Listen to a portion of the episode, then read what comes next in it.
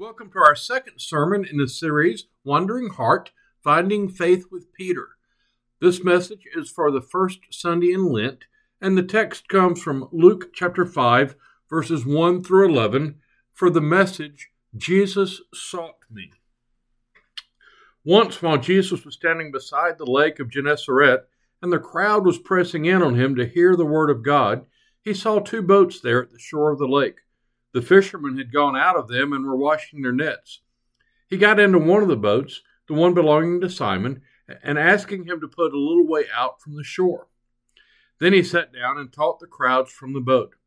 When he had finished speaking, he said to Simon, Put out into the deep water and let down your nets for a catch. Simon answered, Master, we've worked all night long, but have caught nothing. Yet if you say so, I will let down the nets. When they had done this, they caught so many fish that their nets were beginning to break. So they signaled their partners in the other boat to come and help them. And they came and filled both boats so that they began to sink. But when Simon Peter saw it, he fell down at Jesus' knees, saying, Go away from me, Lord, for I am a sinful man. For he and all who were with him were amazed at the catch of fish that they had taken. And so also were James and John, sons of Zebedee, who were partners with Simon. Then Jesus said to Simon, Do not be afraid. From now on, you will be catching people. When they had brought their nets to shore, they left everything and followed him. Let us pray. Lord Jesus, help us to hear in this story that it is you who are searching for us, that we don't have to find God, that we have to be found by God, that we should slow down long enough to discover that you've been looking for us the whole time. Lord, during this season of Lent, help us to do that. Help us to pay attention to your calling as you seek us out. Lord, I ask that the words of my mouth and the meditations of our hearts be acceptable in your sight, O Lord, my strength and my Redeemer. Amen. Probably 40 years ago, we used a slogan in the United Methodist Church to promote ourselves Catch the Spirit. It was available on buttons and coffee mugs and bumper stickers and more. It was kind of catchy pardon the pun. But I think maybe we had it backwards. Perhaps God doesn't need catching. Our ad campaign implied that we must chase down an aloof God. Perhaps if we worked hard enough, if we attended enough church services, if we gave enough, we might catch up to God. But it is not God who needs to be caught, but us. God is constantly doing the pursuing, chasing us down. The 23rd Psalm uh, says, Surely goodness and mercy shall follow me all the days of my life. But the verb for follow there is really the word for chase. A better translation is that surely goodness and mercy shall chase me down all the days of my life. That's the God that we read about in Scripture, the God who is chasing us down. It's in our United Methodist understanding of prevenient grace it's God's gift of love that comes before, prevenient, comes before we even understand it. That before we have a clue who God is, that God is pursuing us, that God is chasing us down. And our job is to slow down long enough to get caught by the Spirit. Rather than us chasing down the Spirit, it's slowing down to realize that the Spirit is pursuing us. God gently lovingly pursuing us. That's what we hear in the line of the hymn, Come Thou Fount. Jesus sought me when a stranger. It's what we see in Jesus' interactions with Peter as he seeks out Peter, as he searches for Peter to invite him into relationship. And it's what we will experience ourselves when we slow down enough to pay attention to what God is up to. In Luke, Peter first meets Jesus in the previous chapter, before this one, chapter 4. Jesus is teaching in the synagogue in Capernaum, which is Peter's hometown, and heals a man with an unclean spirit. Peter would almost certainly have been in the congregation that day witnessing the miracle. After the service in the synagogue, Jesus walked a few short steps to Peter's home, where he healed Peter's mother in law. So by the time Jesus begins teaching on the shore of the lake, Peter has witnessed two miracles the healing of the man with the unclean spirit and the healing of his own mother in law. Maybe Peter is interested hanging close by, but he has work to do. He's got nets to clean and prepare for the next night's work. Peter's involved in what Jesus is doing, but he's not yet committed. Involved versus committed. That's like looking at your breakfast plate of ham and eggs. The chicken was involved in making your breakfast, the ham was committed. Peter was not yet committed to what Jesus was up to. With the crowds about to push Jesus into the water, though, he asked for help from Peter. It's no accident that Jesus directed his request at the fisherman that he was already getting to know. After speaking, he tells Peter to put out a little deeper and let down the nets. Peter initially objects. I mean, they've been fishing all night long and haven't caught anything, and who is this carpenter to tell us how to fish? But after what he's witnessed, he gives it a try. He exercises a little bit of faith in Jesus, the tiniest bit.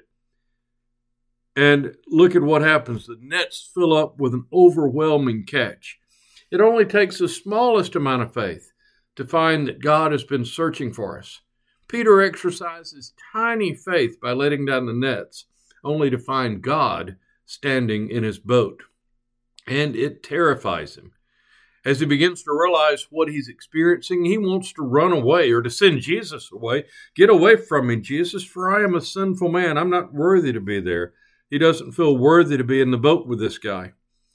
I wonder if that's part of the reason that we can't seem to let Jesus find us. Are we convinced that we are unworthy, unlovable? Is that why we work so hard sometimes trying to find God, as if it's something we have to earn because we don't deserve? We don't feel we deserve to be caught by God. But Jesus responds with an invitation to follow. Jesus dismisses Peter's unworthiness, instead, offers an invitation to follow. Don't fear, I will make you a fisher of people. Now, what does that even mean? What does it mean to fish for people? We really don't find out right away. Jesus doesn't ask Peter to believe anything, though. He doesn't give him a list of doctrinal facts that he has to subscribe to. He doesn't ask him to believe, only to follow. And Peter walks away from his most successful day ever on the job. He's just brought in a miraculous catch a number of fish that would probably feed his family for days and days. And he walks away and leaves them behind. Peter must have discovered something more valuable in Jesus than in a miraculous catch of fish that he just walks away from. We're not much different from Peter.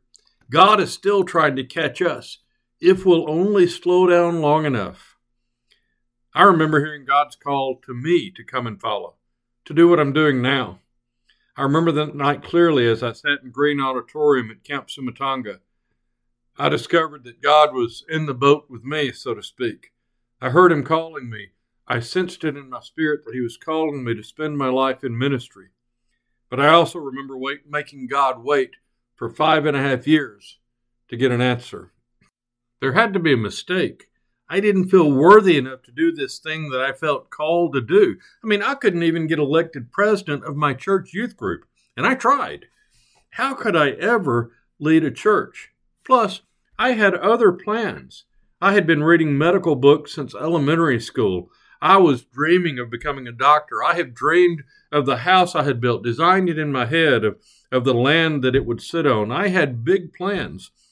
So I offered God compromises. I'd still be a doctor, but I'd go on medical missionary trips. That would satisfy God, surely. I, I would spend some of my time caring for people who couldn't afford it. That's ministry, right? Well, it, it certainly is ministry, but it was not at all what God was calling me to do. Finally, I had to say yes. Finally, in, as a sophomore in college, I agreed to do what God had called me to do all along. When have you discovered Jesus in the boat with you? To what was he calling you? It's not a full time ministry career for most people. Maybe it's a calling to share Christ's love with a friend or a neighbor or a coworker. What was your reaction? Was it like Peter's? That I'm not worthy to do this thing, God? Let me just get away from you? I get it. I understand that response. But what will you do with the call now? And here's the really big thing the lesson that I am still learning. In fact, I've wrestled with it this week as I have wrestled with this sermon. It's hard for my task oriented personality to get it. But Jesus wasn't calling Peter to a job. Jesus wasn't conducting an employment interview. Jesus wasn't calling me to a job. It wasn't just about a vocation or what I do for a living. It wasn't just about the vocation of ministry. What I am still having to wrestle with is Jesus is more interested in who I am than what I do. That more than calling me to do a job, calling God is calling me to be in relationship. Jesus called Peter to be his friend, not just to do something. And even today, I still wrestle with that. I want to do something to please God. And what I hear in today's lesson is that Jesus seeks me out just to be a friend. Today, more than anything, Jesus is calling you into a friendship. Jesus is seeking you for a friendship. Peter said, Yes. I'm learning to say yes. I hope you will too.